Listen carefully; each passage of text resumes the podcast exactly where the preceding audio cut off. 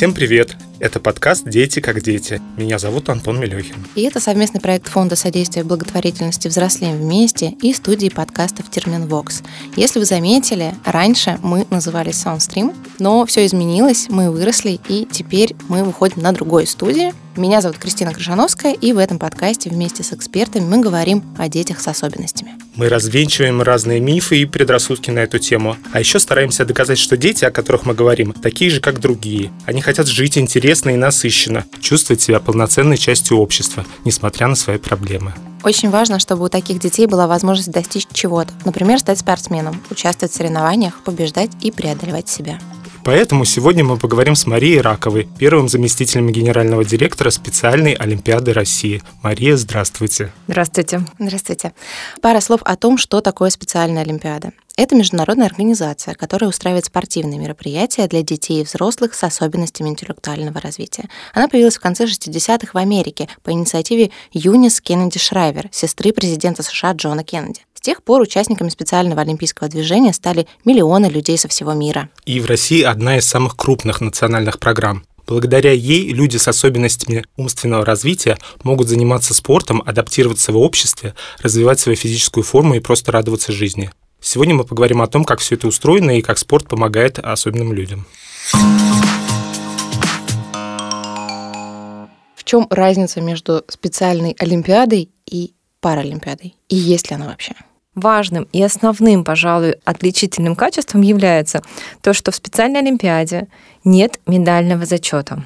Паралимпиада — это все-таки спорт высоких достижений, вне зависимости от того, какие ограничения в здоровье имеют люди. В нашей же специальной Олимпиаде медали не важно.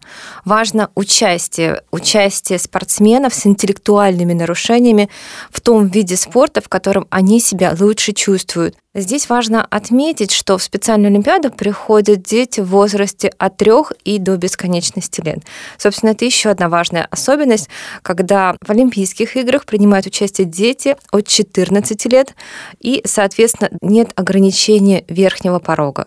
У нас на прошлых играх в Абу-Даби была спортсменка из Санкт-Петербурга, ей было 52 года. Какие диагнозы, синдромы у этих э, детей и людей, которые принимают участие? Какие заболевания? Ну, на самом деле, говорить так вот четко про заболевание здесь это сужать, это все люди, имеющие интеллектуальные нарушения. Но важно еще заметить, что такой есть нюанс, но мы развиваем сейчас инклюзию. И для того, чтобы принять участие в специальной олимпиаде, не обязательно быть атлетом с особенностями, можно быть просто партнером и помогать атлету найти себя. И такие соревнования сейчас проходят в рамках Unified спорта. Это командный вид спорта. Я думаю, что если у нас будет время, мы еще об этом поговорим. То есть, грубо говоря, если я захочу принять участие в специальной олимпиаде, я могу это сделать, если, допустим, у меня есть друг, у которого есть особенности ментального развития, допустим, там синдром Дауна, например, и я захочу ему составить компанию. Правильно Вы здорово, Антон, подчеркнули, если у меня есть друг. То есть у вас его может быть и не быть, и вы можете его найти в специальной олимпиаде. То есть не обязательно прийти с другом в специальную олимпиаду. Угу. Можно найти друга в специальной олимпиаде с особенностями и помогать ему добиваться тех вершин в спорте, в другом виде деятельности совместно. И тогда вы становитесь unified инклюзивной парой. Но это не волонтерство и не менторство. Совершенно верно. Оно здесь есть близкая грань между менторством но все-таки это совместное участие. То есть Unified спорт — это объединенный спорт, когда в одной команде играют люди с интеллектуальными нарушениями и без таковых, не друг против друга, как многие понимают, а в одной команде. И вот в одной команде должно быть не менее 20 атлетов с интеллектуальными особенностями. Ну и, соответственно, не более 40, чтобы это была именно инклюзивная команда. И вот в этой команде не бегают здоровые, а здоровые создают условия для людей с интеллектуальными нарушениями добиться результатов, почувствовать свою важность, свою значимость. Вот это основной принцип Unified спорта. Со всеми ли ментальными расстройствами люди могут участвовать вот в таких спортивных организациях, в таких спортивных мероприятиях, или есть все-таки ограничения? К сожалению, ограничения есть. Это тяжелый психиатрический диагноз шизофрения. Соответственно, людей с таким диагнозом в специальных Олимпийских играх нет. То есть мы их социализируем, но на всемирных играх они, конечно же, не выступают в силу особенностей и специальной работы с такими людьми. Угу. Это связано, скорее Это, всего, да, ну, с, с безопасностью. Да. Угу. Но они могут принимать участие просто в играх, но на всемирных играх, на международных соревнованиях их нет. То есть именно на событиях, скажем Ну так. да, да, да. Потому что мы не знаем, как это может отразиться и что это может спровоцировать. А есть еще какие-то ограничения, например, связанные с уровнем развития интеллекта? Совершенно нет. В специальной олимпиаде есть дивизионирование, которое позволяет людям с интеллектуальными нарушениями разного уровня спортивной подготовки принять участие. И самое интересное быть первым. Вот есть, например, бревно. Я, например, про него проползу. Вы, Антон, про него пройдете, а Кристина изящно пробежит. Но да, мы... я надеюсь. Но мы все с вами можем занять первые места.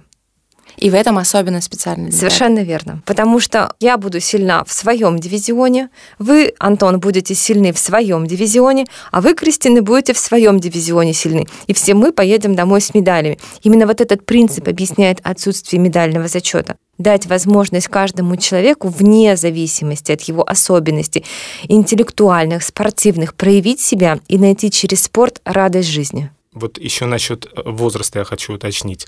А начать можно тоже с любого возраста, или все-таки лучше, чтобы с детства дети к вам сначала приходят, и потом они как-то у вас растут там до определенных высот? Ну, вот смотрите, Антон, получается, что начать можно с любого возраста. У нас, конечно же, есть программа, вот, как я уже отметила, молодой атлет для детей с трех лет, и которая до 8-9 лет. Дальше дети уже переходят в общую подготовку. Но если человек, ну так случилось, он не знал, куда ему прийти, заниматься, он может начать заниматься с любого возраста. И многие дети, многие взрослые люди показывают отличные результаты.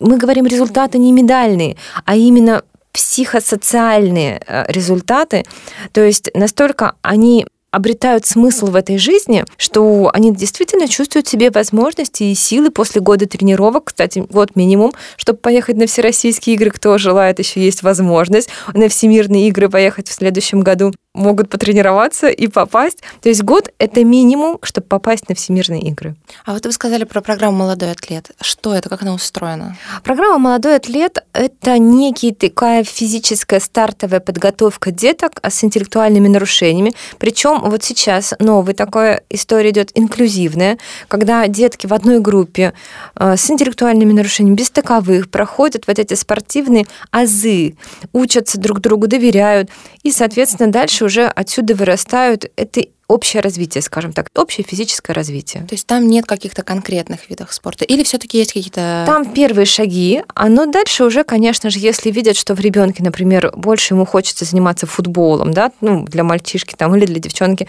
то, конечно же, вводят элементы и дают попробовать, чтобы ребенок мог определиться, кому-то плавание, кому-то, соответственно, футбол. Все в зависимости от развития, и чтобы не ломать ребенка, а посмотреть. И сколько нужно времени, чтобы развить необходимые навыки? Или это все индивидуально, как На водится? самом деле, да, как водится, это все индивидуально, но я бы хотела сказать, наверное, огромное спасибо нашим тренерам специальной Олимпиады, которые занимаются по всей в России в 62 регионах, и, конечно же, родителям которые вводят, целенаправленно вводят своих деток на занятия и которые видят результат через длительный период времени. У кого-то это бывает достаточно длительный период времени, но тем не менее наши дети, я была в Санкт-Петербурге, например, на значит, конном спорте наши дети садятся на лошадей и делают такие трюки, что я думаю, что я бы не смогла. А вот скажите, пожалуйста, мы говорим сейчас про физическое какое-то развитие, да, то есть все-таки какую-то ориентацию на спорт. А помогает ли вот эта активность и вот эти занятия именно на ментальном уровне? Да, конечно же. У меня второе психологическое образование уже сейчас заканчиваю, получаю, как раз по деткам с ОВЗ. Собственно говоря, все психологи говорят, что если мы будем держать детей с интеллектуальными нарушениями любого человека, да и нас с вами, вы пандемию вспомните, в закрытом пространстве, вряд ли мы чего-то добьемся, каких-то великих интеллектуальных свершений, уж тем более. Соответственно, дети за физической активностью тянутся, и следом за физической активностью появляется их социализация, их возможность общаться с другими детками. Это как следствие, конечно же, у кого-то, вот я еще раз повторюсь, это проходит быстрее, у кого-то это проходит долгий период времени, но тем не менее динамика видна. Не зря же есть адаптивный спорт, и есть прям поэтому целые программы написаны. Дети, конечно же, получают положительный эффект от занятий спортом. И здесь во главе угла стоит все-таки не спорт, а социализация детей. Ну и сюда, наверное, бы мне хотелось добавить, в прошлом году, раз про пандемию заговорили, несмотря на пандемию, наши же дети оказались в двойной изоляции. И мы при поддержке, значит, наших партнеров провели такую кампанию. Значит, мы хотели запустить проект Unified Leadership – и планировали его запустить до пандемии, но мы же не знали, что будет пандемия. И, соответственно, что такое Unified Leadership? Это лидерство. То есть дети с интеллектуальными нарушениями и без таковых совместно ну, например, вот как сказала Антон, найдет какого-то друга и в своей школе организовывают спортивные мероприятия сами. И вот этот проект мы все-таки запустили, несмотря на пандемию. И там как раз именно были дети в возрасте до 19 лет. Они защищали свои проекты в онлайне.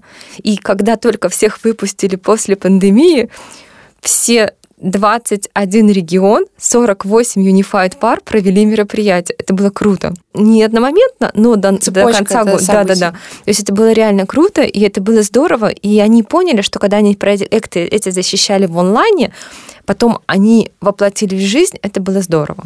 Поэтому это не только спорт, специальная Олимпиада. Мой вопрос скорее был про, знаете, про что? Вот мы буквально выпуск назад mm-hmm. говорили с Натальей Беглоловцевой, которая рассказывала нам про лыжи мечты и Лигу мечты, mm-hmm. сейчас mm-hmm. проект, да? И она нам рассказывала историю, что мальчик с аутистическим спектром становится на лыжи, какое-то количество времени катается, mm-hmm. а потом вдруг заговорил. Хотя до Совершенно этого у него верно. были сложности. Да, и это вот это то, что я сказала вначале, что физические активности подключают все наши рецепторы. И у нас начинает запускаться те процессы, которые спали, если так можно сказать. А какие-то виды спорта есть более эффективные для этой цели? Вы наблюдаете какие-то, может быть, ну, отличия? Вот, если говорить про лошадей, то ипотерапия. Но я опять же скажу, что вот, например, если ребенок боится лошадей, если ему далеко и не близко это, так мы его никогда все равно не заставим на ипотерапии раскрепоститься. То есть мы не придем к этому никогда. То есть все-таки от, скажем так, некоторых желаний ребенка, ребенок же все равно э, в любом возрасте, любой ребенок, это же такой пластичный материал. Мы наблюдаем за его желаниями, и дальше по этим желаниям мы уже, соответственно, выстраиваем программу. А есть какие-то шансы у ребенка стать профессиональным спортсменом? Да, у нас есть даже в специальной олимпиаде такие примеры. Я, например, знаю Катю Сазонову, которая занималась в специальной олимпиаде достаточно большое время. Ее физические способности были настолько высоки, что соревноваться, ну, сами понимаете, на уровне общего спорта, общей физической подготовки, ну, даже пусть и специальных олимпийских игр.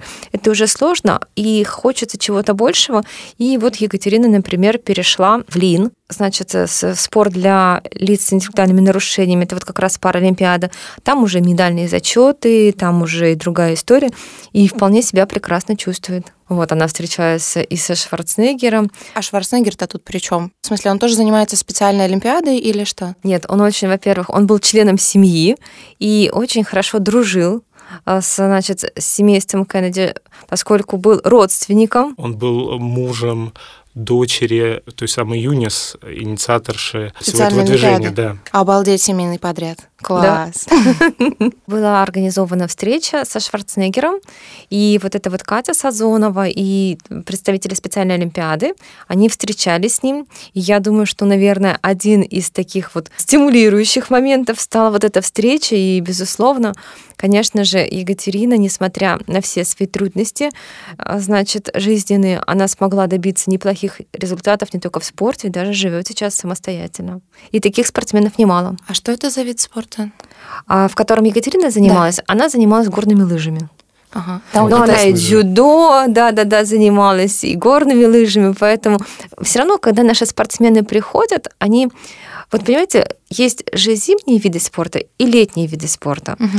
И если спортсмен, особенно он понял, у него горят глаза, он не может только на зимних остановиться. Они всегда подключают себе и летние виды спорта. Ну, потому что они увлеченные. Ну и, собственно говоря, уже каждый спортсмен старается выбрать для себя еще какое-то направление. Вот Екатерина, она в двух видах спорта А есть еще какие-то примеры таких экстраординарных достижений, которые были у ваших подопечных? Ну, например, вот если можно, расскажу про инклюзию немного.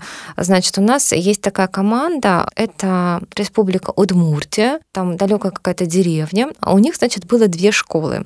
Ну, на деревне всего две школы. Одна коррекционная, одна общеобразовательная. Уже хорошо, что коррекционная есть. Да, ну и там с этой коррекционной свозились всех там. И суть была в том, что вот эти дети из коррекционной школы и с общеобразовательной, они никак не ладили. Ну, то есть вот выйдут после школы, друг друга помутузят, разойдутся до следующего дня. И два учителя физкультуры вместе там договорились, посидели, пообщались и решили попробовать объединить типа командную такую игру. Это было чисто интуитивно. Когда они друг против друга поставили, тоже ничего хорошего не вышло. А когда они эти команды перемешали, и здесь стал на федеральном уровне очень сильно развиваться инклюзивный спорт, они отправили, эта команда настолько хорошо сдружилась, перестали, во-первых, драться после уроков, они стали общаться, и, значит, вот были европейские игры по волейболу, и эта команда из вот этой вот деревни, которая ничто не предвещала. Из вообще. Удмуртии, напомню. Из Удмуртии. Они выигрывают российские соревнования и отправляются вот на эти европейские игры по волейболу. Представляете? И mm. там занимают первое место. Обалдеть. Когда им подарили кепочки, футболки, ну это сопутствующее, ну это вы, вы просто даже, я не могу вам передать, насколько мурашки по коже, даже у меня взрослого, видавшего виды человека, бежали. То есть это настолько здорово, и когда они уезжали, никаких уже, конечно же, споров между школами не было. Они уезжали в свою Удмуртию с планами, их встречали там прям на перроне. Герои, конечно. Да, то есть вот, и это действительно здорово. А в мире вообще исторически специальную Олимпиаду поддерживают частные компании или тоже везде это государственная инициатива? Совершенно по-разному. Мы общались с коллегами, например, из Казахстана, мы общались с коллегами из Италии, многих других европейских стран, из Америки. Везде это происходит по-разному. Конечно же, в России это проходит при государственной поддержке. Есть ряд других стран, в частности Казахстан, Узбекистан, они пытаются находить поддержку, но в основном это все-таки частная поддержка. А вот смотрите, исторически это была американская инициатива, а, но ребята сразу назвали себя международной, да, специальной олимпиадой. Потом их начали принимать уже в Европе, и дальше-дальше они масштабировались. Это те же самые наработки или есть какое-то развитие, что-то поменялось, что-то есть, что открыли мы в России, чем мы пользуемся, чем мы уникальны? Ну, на самом деле, конечно же, за 50 лет специальная Олимпиада ушла далеко вперед, и она все-таки это гибкая структура, которая четко видит возможности значит, современного общества. Все-таки общество же за 50 лет изменилось, да, мы с вами это прекрасно понимаем. Ну и, соответственно, вот появилась инклюзия, что можно объединять в команды, соответственно, людей с интеллектуальными нарушениями, без таковых, то, что мы с вами говорили. Появились программы «Новый молодой атлет», «Здоровый атлет» для поддержки людей. Кроме того, также появились семейные программы, чтобы поддержать семей, где воспитываются дети с интеллектуальными нарушениями или родственники, чтобы также их объединить, воплотить, чтобы они не чувствовали себя одинокими. Россия, собственно говоря, поддерживает все эти программы, они все развиваются, но что касается особенностей. Вот, например, была универсиада в Красноярске, и тогда наши спортсмены специальной олимпиады выступили в Unified командой, по хоккею. Хоккей не входит в вид специальной олимпиады, ну как в России без хоккея. Собственно говоря, вот мы все равно, наши спортсмены занимаются, стараются заниматься. Им это нравится, и они не могут без этого. То есть есть такие вот как послабления. Или, например, в Якутии у них есть национальный футбол эвенкийский футбол. Это как выглядит? Это выглядит снега по колено, поле Якутия, вы представляете, да? И стоят в виде урусов такие ворота. И, собственно, дети играют в футбол, а вместо мяча у них кожаный такой из мягкой-мягкой кожи, наполненный мехом мяч. И легкий получается. Да, да, да. И чтобы он не утопал в снегу. Радости, честно говоря, столько я не видела давно, когда была на этих играх, но холодно. вот, то есть все равно мы идем на те как бы особенности, которые у нас есть, и иностранцы нас в этом поддерживают. Ну и, конечно же, а как детям не пустить их в национальные игры? Ну это же невозможно. Ну, конечно. Вот вы рассказывали про пандемию, про онлайн-проекты, которые вызрели потом в события. Их достаточно много, 21 вы сказали, да? 21 регион, 48 юнифайд лидерских пар. То есть 48 по истечении пандемии. А вообще вот в обычный год сколько событий Это вы у вас? про мероприятие, да? Мгм. Вот я специально пыталась посчитать сегодня, честно вам скажу, но вот прям цифру вам назвать точную не могу, но порядка 100 мероприятий ежегодно проводится под флагом специальной Олимпиады России. В России. Мгм. Это прямо насыщенный календарь, я скажу. Ну, мы стараемся. Это классно. Я вот еще хочу спросить, все-таки слово Олимпиада, оно ассоциируется прежде всего с теми самыми Олимпийскими играми. Есть какие-то, я не знаю, взаимодействия, сотрудничество между Олимпийскими играми и специальной Олимпиадой? Вот для того, чтобы зарегистрировать движение специальной Олимпиады, международное в свое время, история такая, что Олимпиада, Всемирная Олимпиада, разрешила использование слова Олимпиада для специальных Олимпийских игр. То есть как бы отдавая дань нашим атлетам и спортсменам.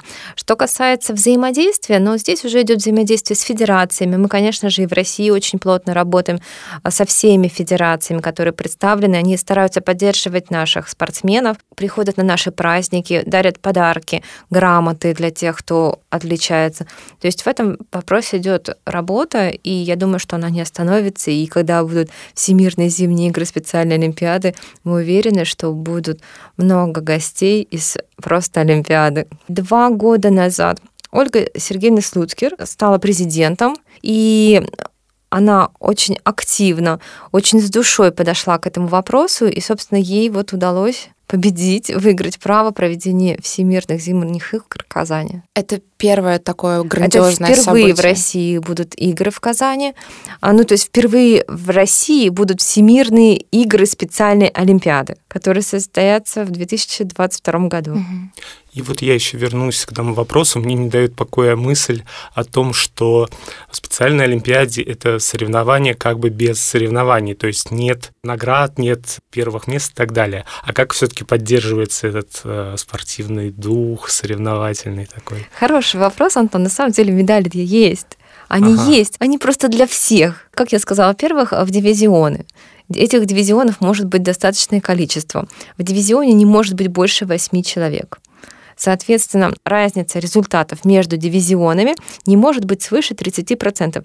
Вот я проползу, а вы пройдете. Разница должна быть 30%. А между вашим пройду и Кристининым красиво пройду, пробегу, должно быть тоже 30%. И, соответственно, получается, что дивизионов-то может быть неограниченное количество, а вот в дивизионе людей может быть только 8.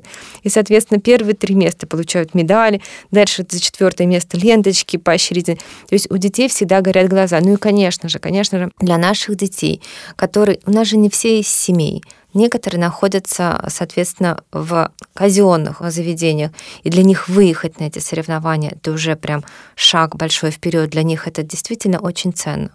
А представьте, поехать на игры куда-то, не только в Россию, за границу. Мы же очень много до пандемии ездили. И для них это, ну, это просто счастье. То есть А как они туда попадают? Это какие-то э, региональные отборы? Совершенно Как верно, да. Вот как я отметила уже, у нас в России 62 региональных отделения.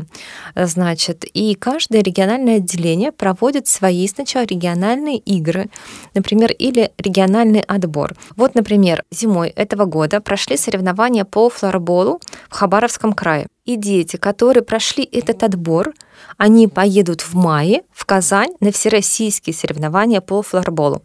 И если вот там, в Казани, они займут первые места в своих дивизионах и вытянут жеребьевку, то, собственно говоря, то есть им удача улыбнется, они могут вполне реально попасть уже на следующие всемирные зимние игры. Флэрбол — это... Это то же самое, что хоккей, только на полу. Что? Да, Без льда. Без льда Без коньков. и без коньков, а, с мячиком. А, с мячиком. Так, а, значит, мы просто бегаем с клюшками. Все то же самое, как хоккей, с бортами, со всеми делами. Вот такой хоккей, я понимаю. Вот. Мы бы там поползали и побегали. И красиво даже, У нас знаете бы свое дивизионирование там бы было.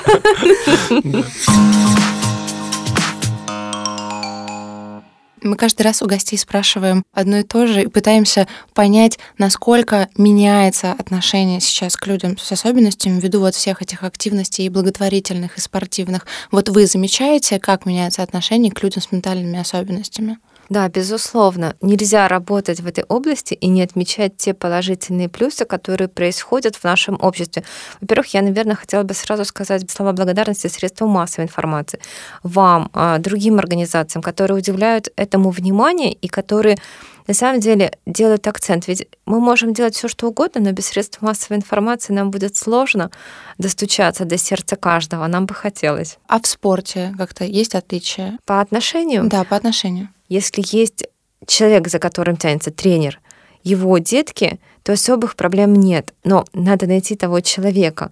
А тот человек, который хочет, у которого горят глаза, иногда может и не знать про нас. Поэтому, опять же, вот здесь вот за счет средств массовой информации, за счет передач, которые выходят в последнее время про специальную Олимпиаду в достаточном количестве, конечно же, меняется и отношение, меняется и подход, и, конечно же, меняется отношение семей и к семьям, имеющих людей с интеллектуальными нарушениями. Есть такой прогноз, не знаю, как его характеризовать, наверное, без оценочных суждений, что если сейчас, допустим, 20% людей с особенностями да, а, на планете, то вот в грядущие годы, там, в ближайшие десятилетия, прям на 10% э, эта цифра вырастет.